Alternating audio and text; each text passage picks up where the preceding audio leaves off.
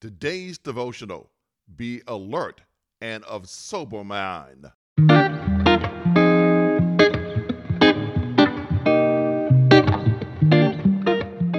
On December 6th, Georgians will complete the voting season to elect our next United States Senator.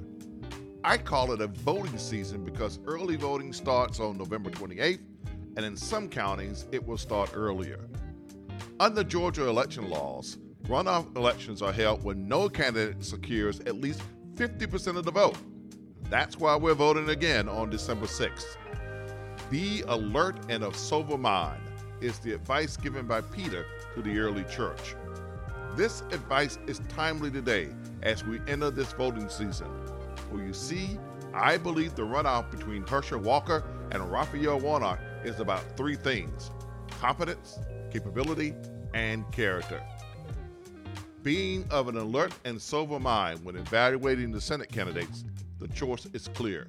Reverend Warnock has the superior competence. Reverend Warnock has the superior capability.